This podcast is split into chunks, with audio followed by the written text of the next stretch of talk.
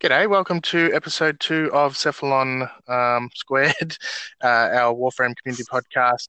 I am Cephalon Greg, your host, and I'm joined by uh, Cephalon Lucas, my co host, as always. The reason I had a bit of a giggle there was because this is the second time we're recording this episode. We had a bit of a technical error, uh, so hopefully that won't happen again. But you know what? I'm going to learn from it, and it's going to be like 10 times better this time around. Um, just got to roll with the punches. Yeah, exactly. oh well, such is life. Um, so, Lucas, let's kick off straight into Warframe. What straight into Warframe. Anything, anything interesting? Uh, well, you know, we had a few new members to the clan, so just been helping them out, um, doing the daily sorties, whatnot. Um, oh, those daily sorties! How pleasant that uh, pleasant? I can't even England. How pleasant has it been that we've uh, simply been getting six thousand kuva every single time we do the sortie? I like. Uh, don't get me wrong. Kuva is wonderful. It is appreciated, but it's not a Riven. no, it's most certainly not. I would very much appreciate a Riven right about now, mostly for yeah. the challenge side of things. But yeah, just give us a Riven, please. RNG. Just one, at least one a week. It'd be lovely to be guaranteed one a week. That would be fantastic because it's been a while since we last got one, and it's frustrating. Yep. yep. If, if, it's not Kuva, it's a it's a sculpture, and if it's not sculpture, then it's a uh, uh, an Orokin catalyst or Exilus adapter, like we received last night. Yeah, and we we, we are flush with Exilus adapters because we were given a hundred bajillion uh, during the Twitch stream that uh, went awry, but uh, such is life. Shout out um, to Rebecca. Thank you. Thank you very much. thank you. Hat tip. Um, yeah, so that was that was what we've been doing. My next plan is actually to start formering, formering, yep, formering some stuff to get them. Um, I actually need to build some Umbral builds. I need to max out some mods. I need to make some more high level weapons. I've got a story to tell towards the end of this episode uh, in regards to one of my weapons, the Hek, but we'll get into that a bit later.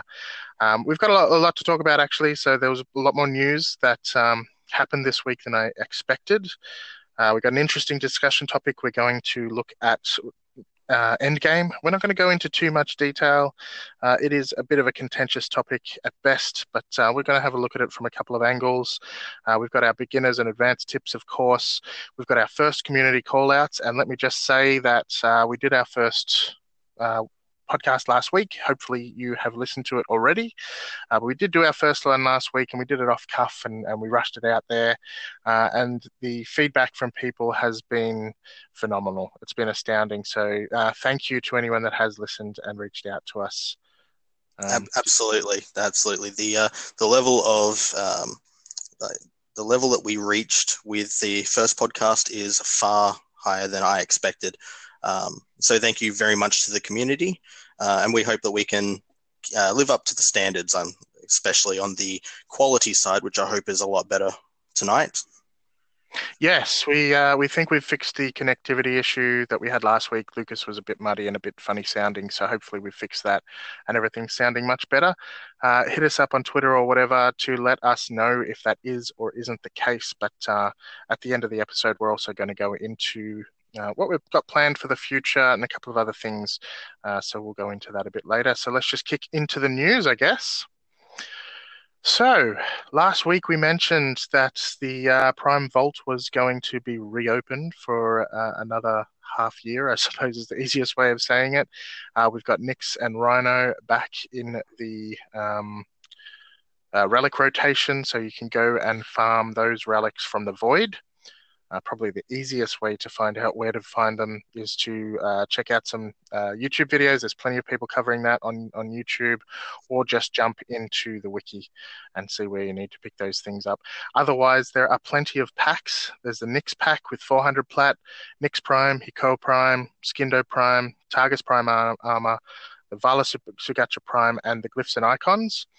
Uh, Rhino pack has 400 plat, Rhino Prime, Boltor Prime, Ankyras Prime, the Distilling Extractor Prime, and the Blueprint, the Noru Prime Syandana, as well as the Glyphs and Icons. The Brains and Brawn Dual Pack includes all of that stuff plus 1200 plat, instead of um, the 400 that the others have. Uh, then there's the accessories pack, which has 200 plat. Uh, the Nyx accessories plat- pack has uh, the Targis Prime armor and the Vala Sugatra Prime, while the Rhino accessory pack has the Distilling Extractor Prime and Blueprint and the Noru Prime Syandana. So there's a whole bunch of packs that you can choose from.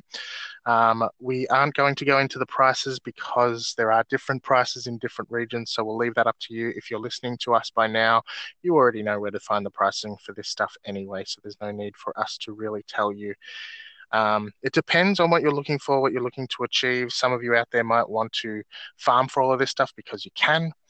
Um, others, like me, want to collect as much as possible and maybe have the cash. I mean, f- from my perspective, I, I wanted to buy some platinum soon anyway. I needed some platinum. I was down to zero, tradable platinum. So um, I needed some platinum. And when I looked at all of the packs that were available, the jewel pack actually works out to be the best because there's 1200 plat in there and it's only five or six Aussie dollars more than um, the thousand platinum pack. Um, so the thousand platinum pack I think is about seventy five Australian dollars, whereas this jewel pack is uh, eighty three dollars. So for an extra eight dollars, I get, and that's again that's Australian dollars. Um, I get all of that stuff plus twelve hundred platinum, and I think that's really worth it. Uh, so that's what I decided to go for. Did you go for anything, Lucas? I just simply went for the Nyx accessory pack. Uh, I just honestly, I thought I can farm for everything else that I want or need. I just really, really, really, really wanted that Targis Prime armor because it, it's stunning. It's beautiful. It really uh, is, particularly those leg pieces. I love them. Uh, yes, definitely, definitely. Yeah, and and the chest piece is really good too. Um, even the shoulder. Actually, it's just it's a it's a gorgeous armor set. It, it really it, is. So I recommend it. And keep in mind that the only place to get the armor set and the Vala Sugatra Prime and the Noru Prime Syandana for that matter um, and even the distilling extractor prime. the only place to get them is from the accessory packs or from buying those packs. You sure um, you don't want anything else to the list? Then? What was that? Sorry. You sure you don't want to add anything else to the list? And no. oh, and the plat. and the plat. yeah, but apart apart from that, everything else is farmable within the game. Um, oh, and the glyphs. Okay, there were other stuff. but um, everything else is farmable in the game, and realistically, there's quite a lot of good stuff here. From my perspective, um, stuff that's probably not really worth chasing after. Maybe the Scindo Prime. It is a good, um, massive, awesome looking axe. So if you want to channel your inner Conan, go after the Scindo Prime um, but it's not really a, a, massively high powered weapon. Then again, everything's up to personal preference, so go for it. Ankyras Prime, unfortunately, is is pretty weak from my experience. Um, Lucas, you were mentioning that it was one of the first primes, so that's probably got something to do with it. The power creep yep. has probably far eclipsed poor little old Ankyras Prime, but we do have um, we do have a melee weapon uh, rework, rework that's coming, so possibly some of these um, weapons might come back to the uh, the back into the fold. Yeah. So uh, we shall see. Because you know we don't know what the uh, stat increase will be just yet. So for all we know, the Ankyras may end up coming back to the uh, top tier melee weapons. Hopefully, we'll see. Um, apart from that, um, Nyx Prime and Rhino Prime are both fantastic frames to be chasing for. Um, base Nyx and base Rhino, uh, if you've already got them, you know how good they are. Uh, the Prime versions look astounding, particularly Nyx. I must say that that Nyx Prime helmet is probably one of my favorite helmets in the entire game. It just looks amazing. Um, so yeah, I can't recommend those enough because both of them are really, really good primes and they both look really good. Uh, the Hikou Prime, if that's how you say it, they are little throwing ninja stars, um, and they are probably. I was saying this to Lucas the other day while we were playing. They're, they're probably becoming one of my favorite um, secondary weapons in the game because they're just fun. You throw them so fast, and they've got the coolest little sound, and um, they do a hell of a lot of damage. So I'm looking forward to um, to actually formering those and um, and getting them up to a really cool a cool level. Um, and Boltor Prime. I am a fan of the Boltor series. Uh, if if you know me, you know I love the Boltor. You know I love the Boltus, um, uh, the Bolto and the Akbolto. I love all of those weapons. There's something about just firing a bolt and pinning things to walls that um, gets me giddy. Um, so I love the Boltor Prime, but it really isn't a top tier weapon. It was brought up with the recent primary weapon um, stat rework, but um, it's not as not, high as not to a not to a level that is fitting of such a weapon. Yeah, so there's a lot of good stuff there. It it is really um, worthwhile jumping in and, and trying to farm a lot of this stuff. If you've got the money, it's it's worth throwing digital extremes some cash for, for the plat and for the for the bits and pieces. But there's a lot out there to farm for, and you know most of it you can farm for uh, for free. So get out there and do it. Moving on, Nidus Deluxe. Nidus Deluxe. Wow. Nidus Deluxe was released last week to the PC, and he looks absolutely astounding. Um, I wasn't sold initially from uh, what was shown in the dev streams. Of course, it, it, always looked amazing, but now that I've seen it and I've seen some people do some um, fashion frames on him, I am mightily impressed. And the creepy little moving eyes is creepy. it's a great little touch they were able to add in at last yeah. minute. Um, glad they managed to do it because it just makes it that that just a little bit more worth getting. Um, it does. and and uh, also the Nidus Deluxe set, uh, which comes with a lot of nice little goodies, including one amazing looking Syandana. Um, definitely, definitely going to be picking up the set. Uh, that Syandana will be going on other frames. Zephyr. Zephyr. yeah, no, I agree. There's um that is is one of the best looking Syandanas as well. Uh, so um and I've only seen it once or twice on a couple of people playing the game. So I'm looking forward to that. Um, unfortunately, we're just going to have to get Nidus Deluxe, but that's life. Yeah, yeah, yeah. Oh, and there's also the the uh, the Kubrow and helmet's armor. Yes, true. Oof. Not that I've used a Kubrow in a long time, but no, hint, no. hint, wink, wink. We will have something to do with companion animals a little bit later in the episode. Moving on, we saw some uh, skins being shared on Twitter in particular this week. And Lucas, you wanted to make a shout out to someone. Yes, I want to do a shout out to uh, Yatus. I don't know if that's the proper pronunciation. Australians, I'm sorry, uh, bad pronunciation. Um, but looking at this Tennogen artist's uh, work for the Excalibur Ion 2.0 skin and the Rhino Ion 2.0 skin, absolutely astounding work. Um, I cannot I cannot praise these skins uh, any higher. The especially the Excalibur skin. Um, I did see someone mention in the comments that this skin will be perfect for a Excalibur uh, cosplay for Superman, and I can definitely agree. I can see that see that definitely happening. It's it's absolutely beautiful. Um, if you have not seen the Excalibur Ion or the Rhino Ion yet, um, you can check them out at the uh, Steam workshop, or you can go to Yatus's uh, Twitter page, Twitter page uh, at Hodzik Ahmed. Um, his work is amazing, absolutely amazing. Yeah, I've got to say that Excalibur Ion 2.0 in particular is really impressive. Um, probably one of my favorite Excalibur skins that I've seen to date. So I really hope that gets into the uh, next round of Tennogen. Fingers crossed. Go out there, vote for it, um, and let that particular artist know that you think their stuff is good. I do look forward to a bit of Superman. Um, fashion framing, particularly as I've just done a uh, Spider Man Valkyria, uh, which I'm very proud of. She looks wonderful.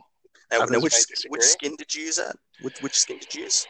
Uh, it's using the Delirium skin with ah, uh, yes. the uh, I've forgotten the name of the helmet, the one with the two the two points at the top. Uh, the um, the uh, skin, the Vastion helmet.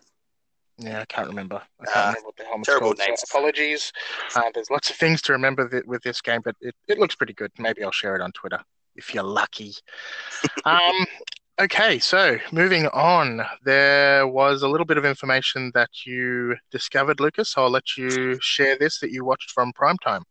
Yes, uh, during last week's Primetime episode with Steve Sinclair um, and Dee Rebecca, uh, there was something that Steve mentioned when they were exploring Cetus. He said that the uh, Solarans um, from Venus would start um, unloading some of their supplies off ships um, in the docks of Cetus before Fortuna's release. Um, I just thought that was an interesting little bit of um, news of throwing out there that there will be some connectivity between the open hubs. Yeah, and it gets people excited as well because they start to see something new coming into the game, and it sort of feels it's a bit of world building. I think so. That's um, yeah, that's pretty exciting, uh, and I'm looking forward to that happening. Um, but of course, we don't know when that's going to happen. But I think that's just a great idea on Dee's yeah, behalf. it is good. It is good. Uh, there was also a mention that Vlad, the Eidolon Vampire Warframe, is expected to release on PC sometime during August. Um, so, console players, you're probably expecting uh, probably September, I, I expect. Yeah. Um, but then still, new Warframe, gotta love it. Yeah, can't complain about that. I'm I'm very much looking forward to him. I'm wondering what they're going to do for his release, whether or not they're just going to release his his bits and pieces as bounties on the planes, or whether he's going to drop from the Eidolon. Um, I think that would restrict a lot of players, to be honest, um, from being able to get him. So I'll be interested to see what they're going to do. I'm pretty sure they mentioned they weren't going to build a quest around him, so um, we'll see how that's going to be. But that's pretty exciting to know that uh, technically this month, because by the time you listen to this, it'll be August. Uh, Vlad is coming out. that's cool. Bring it on. All right. Um, apart from that, of course, you would have seen over the weekend there was a tactical alert. I was um, very surprised to see this. I saw that Tactical Potato shared a video um, last week, around uh, Wednesday, Thursday last week, saying whatever happened to tactical alerts and why can't we we bring them back? He didn't say it like that because he's got a crazier accent than I do, uh, but I can't do it and it just you know probably offend the poor guy. Um, so um, it was interesting to see that they did come back that very very uh, weekend. Um, they're very different to what they used to be by the looks of things. Um, so they used to have some pretty crazy augments. They were pretty much just extra long missions this time round with a whole bunch of extra hyenas and things thrown in to make things challenging. Um, it was still, a lot of fun. Yeah, it was it was pretty challenging at times, but it was a lot of fun. It was it, definitely. Um, yeah, and really good for um, focus farming. yeah, yeah. Someone lucked out. yes, I got about 150,000 focus in, in one of those, and that's that, that's for someone who doesn't even um, work on on building a lot of uh, crazy focus. So I'm sure there's probably people out there that got in excess of 300,000 in one shot. So that was really good. So the Rift Sigil returned for those of us that haven't been playing the game for long enough to have known that it even existed. um, we all got our hand, our chance to get our hands on it. I see that there were a number of um, uh, longer term players that were a little bit disappointed with this because it was, you know, in inverted commas, so easy to get. Um, but realistically, just let people have their fun. It's um, it's not a competitive game; it's a cooperative game it doesn't matter if other people get the rift sigil. Dudes, relax, calm down. Um, but I really enjoyed that, and I hope they do it again. Oh yes, definitely, definitely. Maybe maybe um, fortnightly, please. Fortnightly, yeah. please. If we could do something like that fortnightly, it probably wouldn't be as rewarding because they were very rewarding. We got a catalyst and a reactor. Uh, we got an Exilus adapter, and we got um, you know, two hundred thousand odd, uh, uh, not plat, Jesus, if Credit, credits, amazing credits, um, and the okay, the rift okay. sigil. Monthly, so, monthly yeah, then fine. even even monthly, it might be a little bit too rewarding, but just drop the rewards, drop the rewards down a little. Everyone needs catalysts and things anyway, but um, it was brilliant. Uh, the next thing, I'll let you take over from here, Lucas. Okay. Uh, well, at the time of recording uh, this morning, uh, Tactical Potato dropped a, another video based on the Melee 3.0 changes, and he actually reminded me of something that was mentioned during uh, DevStream 111 that I had actually completely forgotten about. And to be honest, I'm surprised in myself. Uh, DE mentioned that dual wielding will be possible with one handed melee weapons and your single handed sidearms. So instead of just using the throwing weapons like the glaive, you could maybe even throw on a dagger or a sword, machete. Um, I actually thought maybe the rapiers would be a nice little touch. Um, so that's that's a, definitely something I'm I'm looking forward to. Um, now the the tactical potato video went into a lot of detail about Melee 3.0 based on what was shown in um, DevStream 111, I think it was. Um, we've decided not to go into detail about Tactical Potatoes video simply because this week's DevStream, if it is still this week, is expected to go into Melee 3.0. So when when um, when DE signed out from DevStream 113, they said next week we're going to look at um, Melee 3.0 in more detail. So it should be uh, in this week's dev stream. So we are going to leave it at that for now because things may change from what was shown in 111, and uh, we'll go into it in detail in probably next week's podcast. Fingers crossed. Fingers crossed. The last thing we wanted to talk about is uh, the Porphy and Xenogelian Venus videos are now available on YouTube. They were uh, uploaded to YouTube about a week ago. They have been on the Warframe website since um, after TennoCon, you said, Lucas? Yes, yes. So they've been there for a while, but now they're on YouTube. Go watch them; they're entertaining. Uh, you can tell you can tell that the um, textures, etc., are very old. So um, it doesn't look as good as it looks now. But the videos actually include a bit of contrasting as well. So this is what it looked like when they made the video, and this is what it looks like now. Uh, it's still very impressive stuff, and the Xenogelion one is quite amusing. Uh, whereas the Porphy one, it just has some awesome music and it's really sort of uh, absorbing. So go check them out. Okay, let's move on to this week's discussion topic. Woo! As mentioned, exciting times. I uh, I wanted to talk about Endgame this week, and the reason I wanted to bring this up is because of the video from Rob from a gay guy's a gay guy plays. Um, Shout out I to watched, Rob. Yes, g'day Rob. Um, we watched your video in regards to Endgame, uh, where you mentioned that a lot of people feel uh, that the end game in Warframe is endless missions, um, and you disagree with that. So, well, at least Rob um, disagreed with that himself. He said he doesn't think that's really end game. It's just you know once you've gotten to uh, the late game of Warframe, you know how to build your weapons, you know how to build your uh, Warframes, and you know how to last for a while. You know how to live. So realistically, everyone should be able to do long term uh, survival. So Rob had a couple of suggestions about what he wanted to to do with the late game, which I thought were quite interesting. Um, and then Tactical Potatoes video came out uh, in regards to tactical alerts and what, uh, you know, how he thought they were sort of an end game viable uh, game mode. And then there were um, uh, raids trials that were removed from the game, things like that. So I just thought, uh, let's have a bit of a chat about what we think Endgame is, um, and uh, you know what we think perhaps uh, Warframe might need. So, from my perspective, I did a little bit of research, um, and realistically, Endgame never existed before World of Warcraft. So I may be wrong. I'm sure somebody's going to point it out and say, "I'm sorry, sir, but you got it wrong." Maple Story added in, you know, 1996 or something like that. Okay, maybe that's the case, maybe, but from sorry, from the research that I was doing, um, it looked like realistically raids and things like that came about with World of Warcraft. Um, so once you got to the highest point in the game, once you got to max level, what was there to do? And you know, from that research, I basically saw that there's only there's only three things you can do. You can either do high level missions, or you can grind out reputation, or you can do both.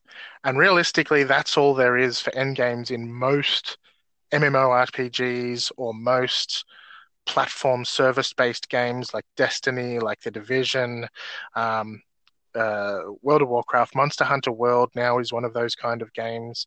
Um, so, what what is Endgame to you, Lucas? What do you think is Endgame? Um, I, I, definitely would have to say that the uh, the raids and reputation grind is something that uh, that appeals to me as like a, an end game um, viable um, mechanic, I guess you would say.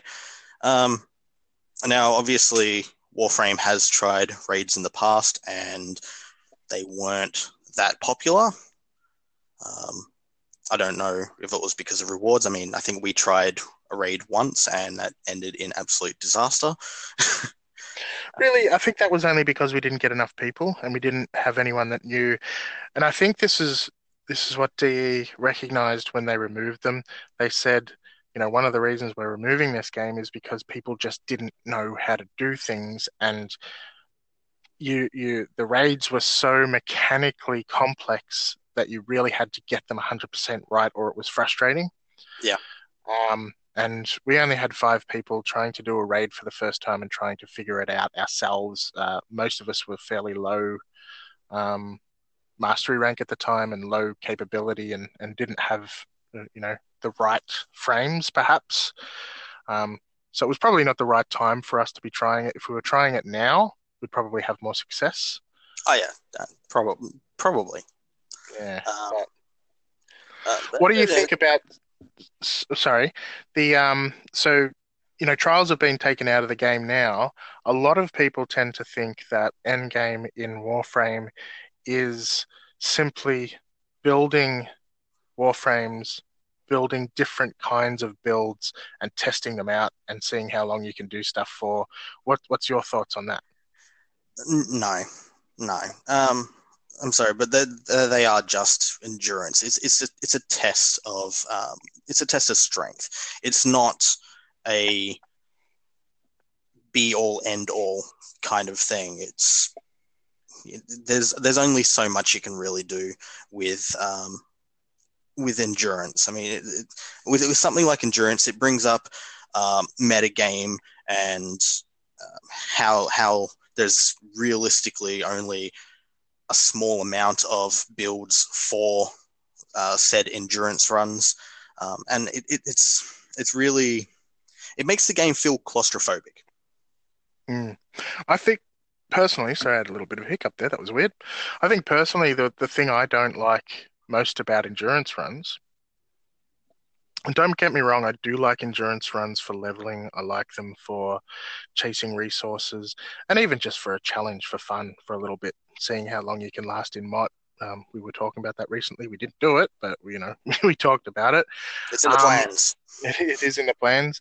Uh, we want to do it for fun, but for me, I think Endgame really needs to provide you with some sort of reward, something that you're going to get out of it. And that led me down a thought process that just went a bit wacky because I started to think to myself, all right, what about Eidolons? Are they endgame? And I think to some extent they are. To a lot of players, so, so a player like me, for example, I can play one or two hours a day, and on the weekend I can play maybe three or four hours. So at most, I'm probably only playing maybe 20 hours a week, which is more than a lot of players, but it's also less than a lot of other players. So for me, the Eidolons are good because I still have a lot of reputation grinding to do. I still have a lot of other things that I need to do uh, in terms of leveling weapons, in terms of formering weapons, and creating builds and all that kind of stuff, as well as going out and fighting Eidolons. Then there's other people who can play 50 or 100 hours a week of Warframe. You know, maybe they're, they're, they're definitely the outsiders, but you also need to appeal to those guys. And those guys have done everything. So to them, the Eidolons are walk in the park. They can smash through the Tridolons twice a night. Um, you know, in a in a, a, a Cetus night. So for them, you can't give them too big rewards because they're going to end up coming out with, you know, 500 catalysts or whatever the case, uh, whatever the reward may be. So uh, the, you need to try and the arcanes exactly. Yes. And, and that's the problem. I think the biggest problem that DE has is when it comes to the end game, you can create something that works for some people. Kuva survivals, for example are probably difficult endgame ish content to 40 or 50% of the community. And that's hmm. pretty good. You know, Sanctuary Onslaught is probably difficult content for 50% of the con- community. Elite Sanctuary Onslaught is probably difficult for 30% of the community, or, you know, whatever the case may be, or more, maybe 60 or 70%. So, there's those outsiders that are always going to fall outside of things. And what do you do for those? Do you think there's anything you can do for those guys that play 100 hours a week? Well, I, I did give uh, a bit of thought after watching um, Rob's video during the week. Um, and he, he had a lot of good suggestions, as you said. And it made me start thinking about when I first started playing Warframe. And uh, I looked at the Nightmare missions. Mm. Um, now, you you you instinctively look at something that says nightmare, and you think, "Oh, that's going to be hard." But you know, by the time I did my first one, I was probably only sitting around Mars on the on the star chart. Hadn't really started doing uh, frame farming. Uh, I think I maybe have bought Limbo at that time. Um, so you know, I only really had two, three frames. Not really a lot of uh, weapons. I think it was only about mastery rank four.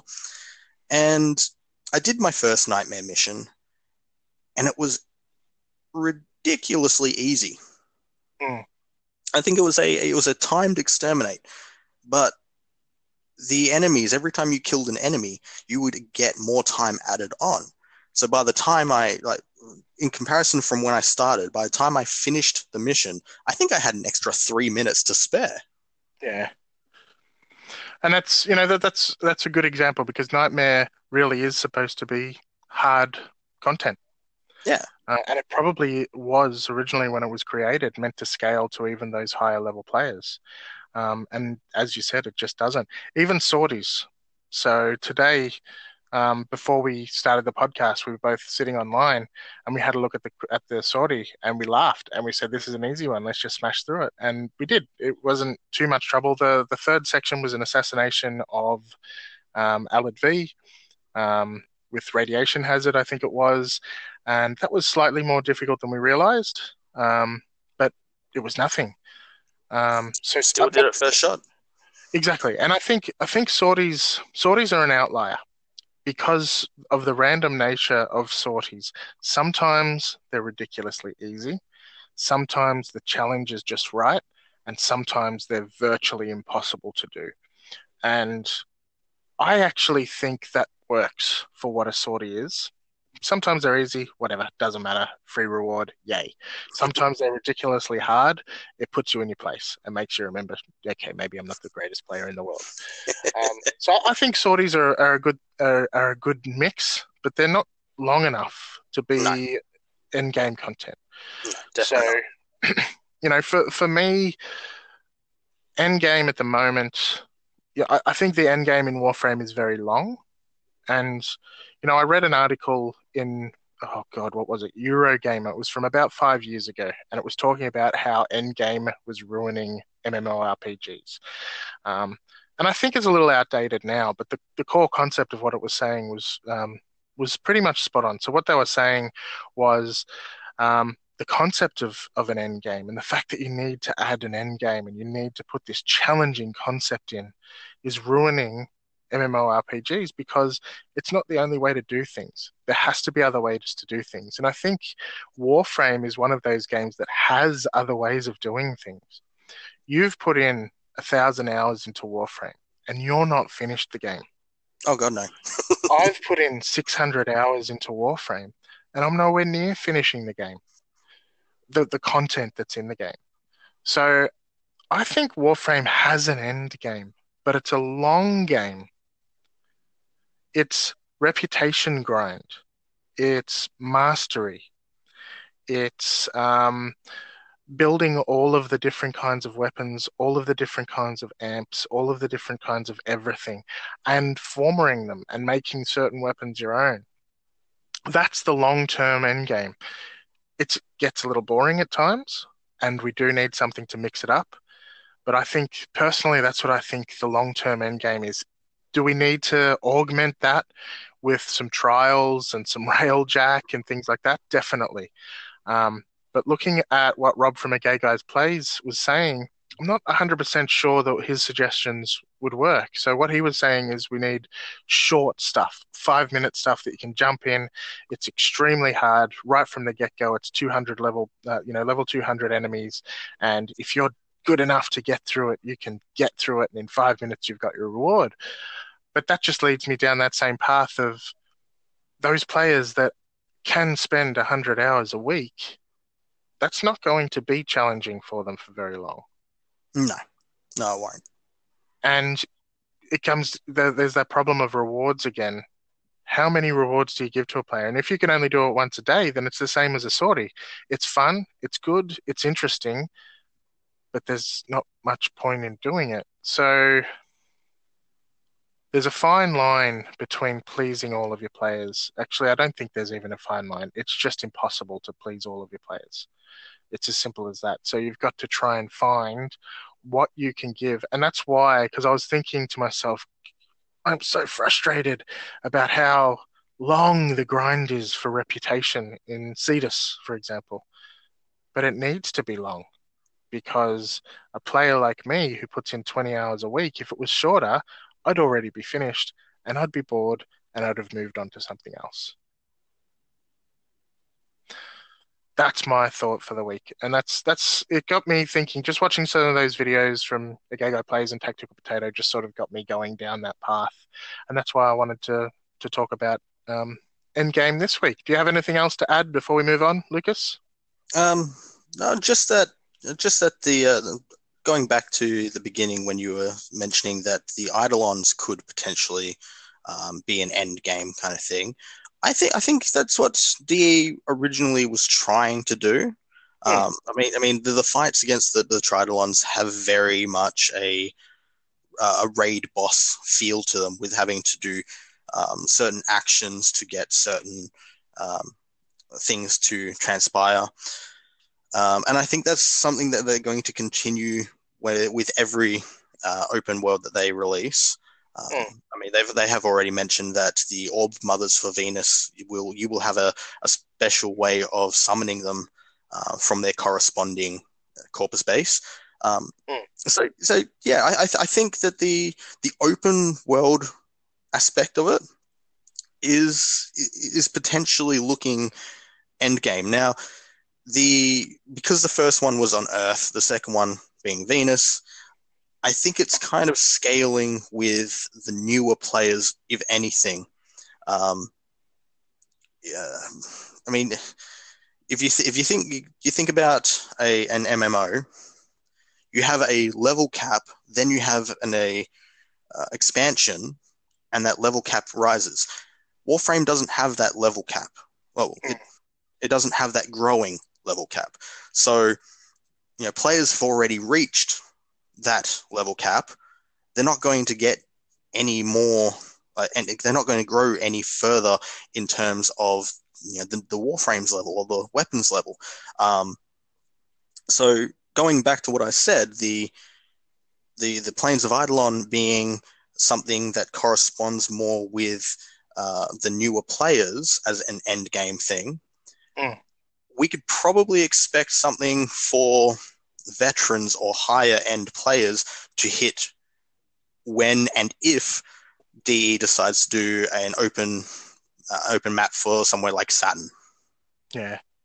No, I think I think you're right. Definitely. Um, uh, you know, the the Eidolons on their own were were pretty tricky when they were first released. Then they released the Tridolons a few months later. I just think there's a little bit the gap between all of this content uh, is maybe a little bit too long for some of those late game players, but um, it's definitely there, and stuff is being added every however many couple of months. So, uh, personally, I think there is a good end game in the game.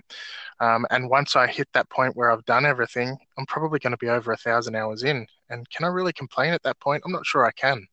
No, definitely cannot. So, all right, we should wrap that up because um, that was um, it was a it was a good topic, but um, you know we're we're getting later into our our podcast, so let's move on to our tips. Starting with the beginner tips. Um, rather than choose a single topic this week, I wanted to look at a few things that I wish I was sort of explained within my first, say, 10 to 20 hours of the game. And that is what the hell is mastery? What is leveling? um, why can't I do any damage once I get to about Jupiter? Um, you know, all of this stuff. What did it all mean? So, for those new players in the game, you're you've got levels on your weapons. You've got levels on your warframes, and you've got this level that's um, next to your profile. So the one that's next to your profile is your mastery level. Really, all that reflects is how much of the game you've played. That's all it really says and does. It's some people refer to it as like a, a, kind of prestige, but I think that's misrepresenting it because prestige means you've played through a hell of a lot of content, gotten to the end, and then gone back and started again. So it's not really that case of prestiging. It's really a case of each mastery level will unlock something else within the game. So once you get to mastery level two, for example, you are able to join a clan and you're able to start trading. Oh, actually, you might be joining a clan from mastery level four, but you're able to start trading from mastery level two. Um, you know, you you start to unlock loadouts. You start to be able to uh, have access to more standing per day. So basically, when you start the game, all you want to do is focus on getting through missions and things like that. As you're leveling up your mastery, then you start to focus on focus on some of the more complex complex functions within the game, such as standing. And by the time you get to that point, you've unlocked some of it just by by going through your mastery. So your mastery level does not reflect your power level at all. Just how much of the game you've played, and what affects that mastery level, ranking up your weapons. So every weapon in the game and every warframe in the game can be ranked up to a total of rank 30. And for those all of those levels, that will go towards your mastery rank as what's called affinity. And affinity is basically experience within the game. So I think each level for a weapon, I think, is 100 affinity towards mastery, and each level for a warframe, I think, is 300 towards mastery rank. I can't remember if that's exactly right, but um, Warframes are worth more, weapons are worth less. You need to rank up every single weapon in the game to 30 before you get rid of it because you need that affinity to rank up your mastery rank. But again, none of that matters for your abilities, none of that matters for your power level. The only thing that matters for your power power level is mods. So in Destiny, for example, you pick up a gun that's 100 power level and you pick up a gun that's 200 power level, the one that's 200 is stronger. In Warframe, you can have two versions of the same gun. I wouldn't recommend that because you don't need two versions of the same gun, but you can have two versions of the same gun, one that's fully kitted out with mods and another gun that's got no mods on it, and you will see a massive difference between the two exact same weapons. Modding is what makes you stronger. Um, we're going to go into more tips around modding in the future, so I'm going to stop there for now because modding is a whole topic on its own. But the last thing I wanted to touch around this topic is primes. So some weapons, some frames have a prime version. So let's take a look at Rhino, for example. Rhino, you can get him from Venus. You can farm for his peanut, his pieces, sorry, from Venus. it came out a bit awkward. Um, Keep G-rated, mate. Keep G-rated. you can farm for his bits uh, from the boss on Venus, um, and you can build the standard Rhino. Or, at the moment, Prime Vault is open, and you can go and you can farm for the prime pieces of Rhino. The difference is really cosmetic there are some other differences to the stats, but they're not major enough to mean that Rhino Prime is massively powerful compared to the ordinary Rhino. They're really pretty much the same. The difference is Rhino Prime looks cooler, and Rhino Prime sounds cooler than just plain old Rhino. The, the primes are not automatically better than everything else in the game. That's the main point I wanted to get across there. Don't feel like you have to chase primes. What are your thoughts on any of that, Lucas? Um, no, I think that's that's pretty pretty accurate. Um, there, there there is a slight stat boost, um, but that's just to that's just to armor, health, shield, energy pool. Um, it doesn't the the prime variant doesn't really have a higher higher stats to its abilities. It may make things a little bit easier when you're modding due to polarity. Um, again, that's going to be a future um, topic. Um, mm. But no, don't get me wrong. The the Bolto and the Bolto Prime are very different weapons. The Bolto is a piece of poo. The Bolto Prime is a slightly better piece of poo. I don't, want to, I don't want to say they're they're a piece of poo. Certain people might like them. It doesn't work for me because of the range. It's a very limited range shotgun, but that range within that range that it has, it has a huge punch. It's a very strong weapon within a limited range. Didn't work for me, might work for you. But the normal Bolto and the Bolto Prime are very different weapons. The Bolto Prime is probably about double the strength of the standard Bolto. So in some cases, it can be a bit different. But the main point I wanted to make is there are plenty of weapons in the game that aren't primes or don't have primes that are stronger than prime weapons. In fact, if you look at any YouTuber's top 10 weapons, a couple of them will be primes, but most of them won't be.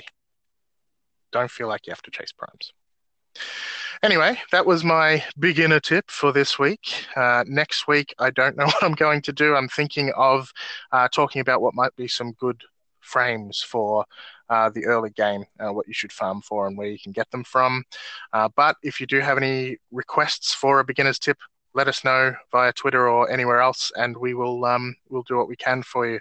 Moving on to the advanced tip, and I do like to preface this every week with um, the the reminder that we're not experts. Nobody's an expert in the game. It's just a game. We're here to have fun. This is what we think really works.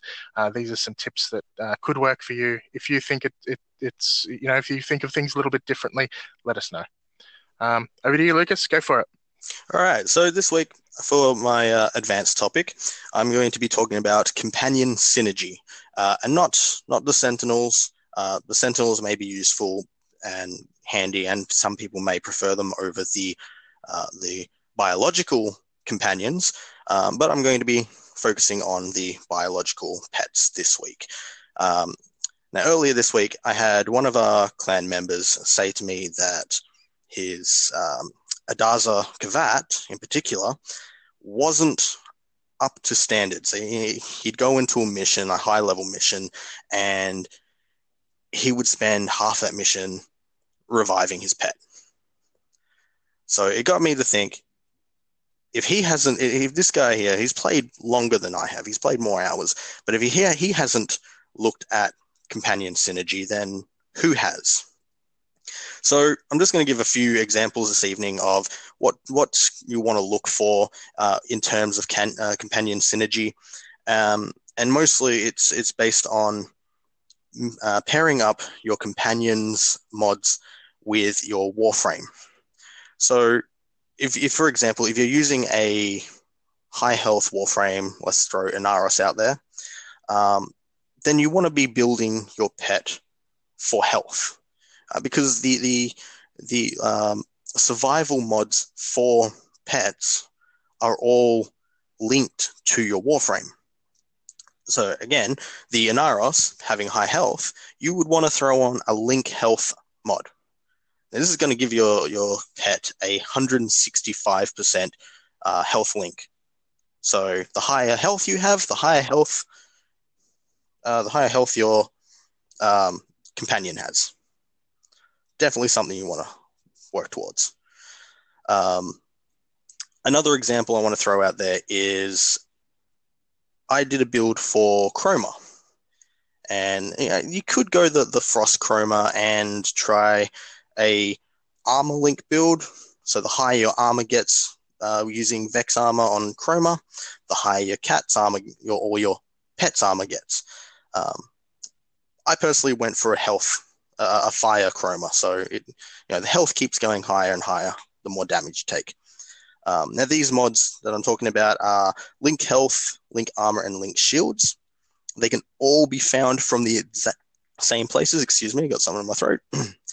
all found in the exact same places, uh, such as the uh, the Drahks, the um, Feral Kubrows drop them, and the Kuva Drahks also drop them, and they all have the same drop rate of 0.11%. Um, or you could go to the Earth Sabotage on Cervantes, and by getting all three of the caches, uh, you can re- you have a 3.67% chance at acquiring one of these mods. Um, so yeah, what, what is your thoughts on that on uh, companion synergy, Greg? I don't use companions a lot simply because I didn't understand some of those pieces. So um, I, I, to be honest, I hadn't thought of it because I always build my weapons and my um, uh, warframes to the stat of that particular equipment. So, and it's easier for Sentinels because Sentinels sort of feel like feel like you're just sort of um, uh, building it towards the stats of the Sentinel itself.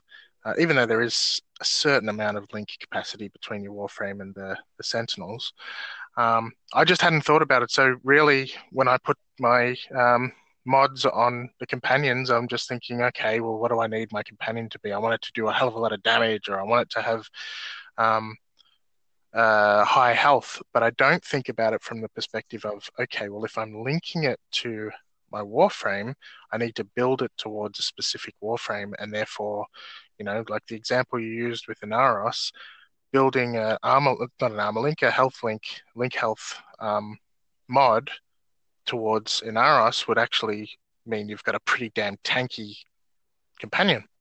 Exactly, exactly. So yeah, I hadn't thought of any of that stuff. So that that tip actually helps me. So I appreciate it. You're welcome. um, um, and they are pretty easy mods to get, to be honest. I've got all of those mods that you mentioned. I just don't use them right. Yeah, well, hopefully now you'll go back and uh, and look at them. I mean, I, I know you're a, a Valkyr fan, and you're looking at a um, a Warcry build for your Valkyr. Yeah, definitely. Um, you know, with with Warcry, you get a boost to uh, armor. Armor, yeah. So maybe that's something to consider. Yes definitely, definitely, and and that sort of leads us into our next topic. If you uh, is that everything you wanted to cover on that tip? Yeah, no, I'm I'm good there. Beautiful. Um, it does lead us into our next topic because um, the next topic is the community call out. So during the week, we got some feedback from a couple of guys on the Warframe Australia and New Zealand Facebook group. Uh, in particular, there were two gentlemen, uh, one named Perry and one named Ben, uh, I'm not giving out full names, of course, uh, just just those first names. Uh, but they gave us some feedback and some some requests uh, for what to talk about, and one of them in particular. So Perry mentioned that uh, he loves to use the Berserker mod with uh, brawler weapons in particular, such as the Prisma Obex. Um, and, and, then, Prime, and Prime Fury with with Prime Fury. Uh, with Prime Fury, exactly, because it gives you. So if you don't know what Berserker is, Berserker has a chance on critical hits to increase your attack speed. So along with Prime Fury, which increases your attack uh, attack speed, with a brawler weapon, which is already a relatively fast weapon to use because all you're doing is punching.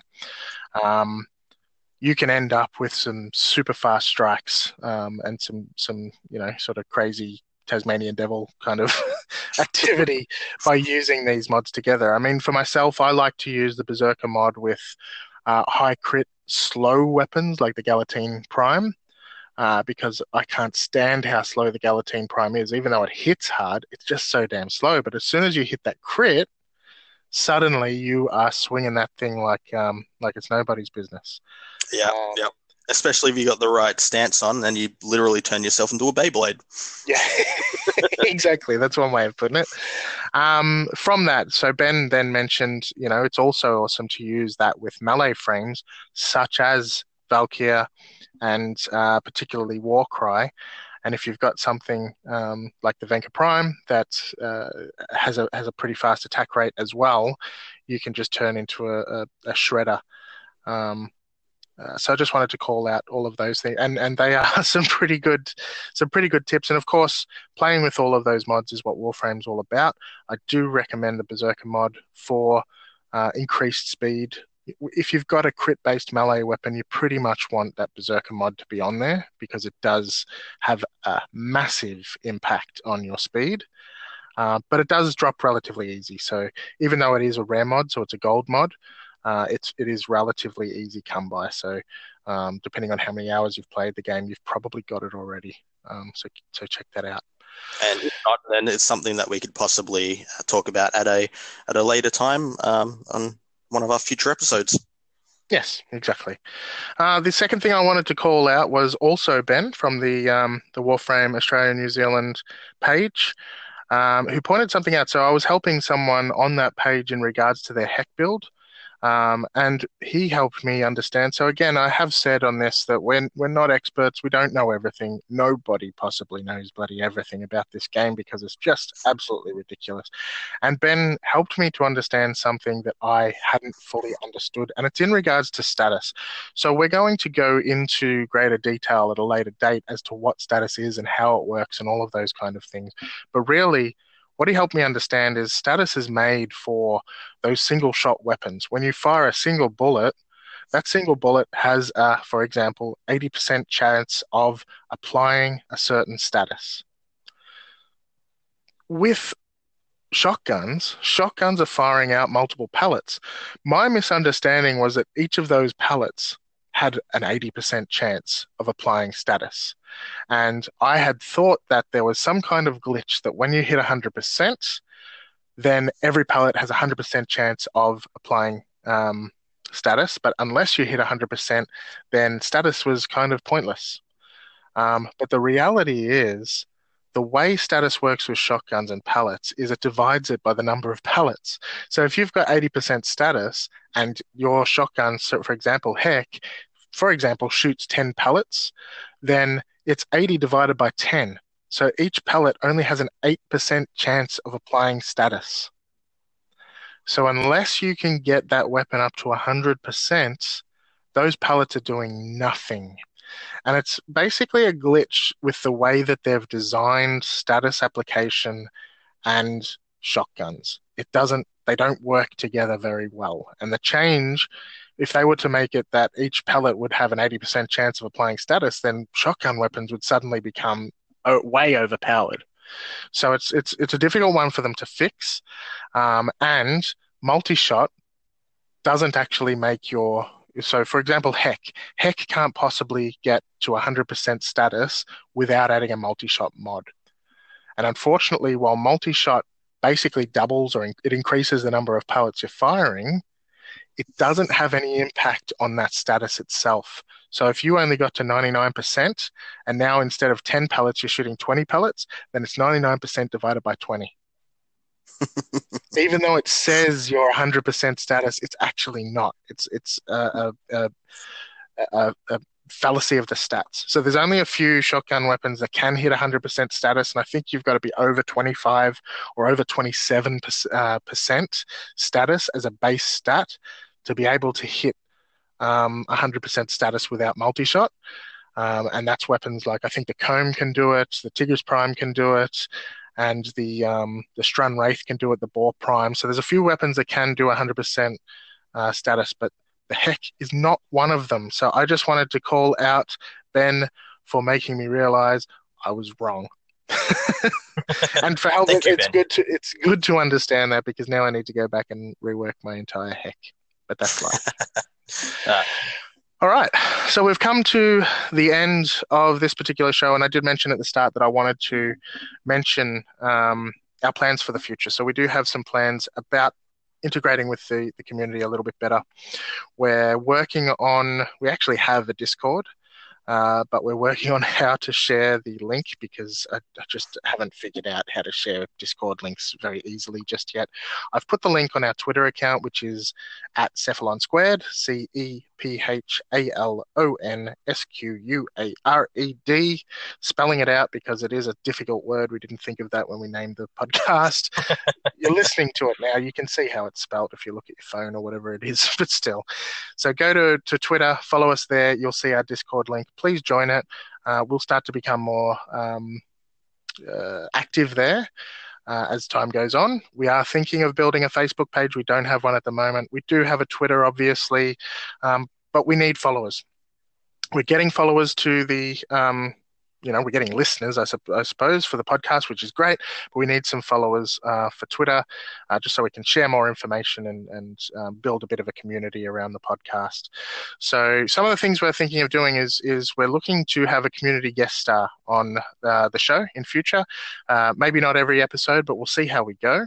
It'll just be a five minute stint, just to talk to the community, see who they are, what they play, uh, favorite frames and weapons. And each person that does come onto the show will have um, chance to give us a discussion topic where we'll all chat for five minutes around um, a topic that's brought up by that p- particular person. And it just gives us a way to showcase different people within the game because there's so many different people out there who play this game and who love it, and everyone's got a different story. And we don't want to be the only ones sharing our story. We want to give everyone the chance to share theirs. So um, that is another idea that came from uh, one of the guys. I think his name was Timothy uh, from memory in the um, the Warframe Australia New Zealand page. Um, so my thoughts is follow us on Twitter, send us a direct message on Twitter, and tell us that you'd be interested in doing the community guest star, and we will hook up with you through there, and we'll get that happening. Uh, so if you do want to be a community guest star and be on the show, let us know via Twitter. The other thing we're planning on doing is something we're, we're going to refer to as the community spotlight. These are going to be focused on internet personalities, so uh, Twitch streamers, YouTube uh, personalities, anyone related to Warframe in any way. If you can help us get these interviews, they're going to be in between episodes, so they won't be a, a numbered podcast episode. It'll just be a bonus episode that you can listen to uh, in between uh, and they'll be longer, say half an hour interviews with some of these people. So if you know anyone and you can put us in contact with anyone, we're happy to start at any level. If you're a Twitch streamer and you've got 50 followers and you just want to chat with us about your streaming Warframe, hit us up on Twitter. Let us know, and uh, we'll we'll interview you, and you can uh, talk about yourself and what you do and how you help players um, on our show. So these are just a couple of ideas we've got uh, for engaging with the community in the future. Anything you'd like to add before we close out the show, Lucas? Um, I was just thinking. Um, no, I don't think there is. I believe everything was covered. Beautiful. All right. Well, this one has been uh, a little bit of a long one, but um, as I said at the start, there was a lot of things to talk about, and I'm glad this one didn't glitch out on us like it did the first time we tried. Um, but I hope this was a, a, good second episode. Please let us know uh, how we're doing. Give us some feedback. We love feedback. We don't have enough. Another thing you can do, and uh, I believe Anchor puts that onto the end of this episode.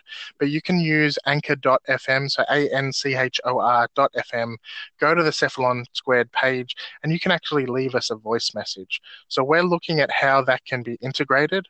We might have listener questions in the future where you log in, leave us a voice message on Anchor FM, as a question, and then we can answer that question.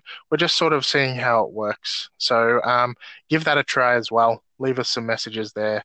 Um, we'd really love to hear from you. But please follow us on Cephalon Squared on Twitter. Send us an email, cephalonsquared at gmail.com. My name has and always is and always will be Greg. I uh, am your host, of course, for Cephalon Squared. You can find me at Mad Capsules on Twitter. I uh, have a website, Mad Capsules Gaming. Please check it out. Take a look at it. Um, uh, apart from that, my co-host is Lucas. What have you got to share? Uh, you can you can find me on Twitter also. Uh, of course, my name is Lucas, and you can find me at Silverlight S I L V R LGHT. Okay, so if you'd like to follow us, please do. If you don't, don't. we'll deal with it. we all need followers. We all love followers, but um, you know, we are here to talk about Warframe and to share stuff about Warframe. So let us know what works for you, and we'll do it. Anyway, thank you for another week, and we will speak with you again next week. Adios. See ya.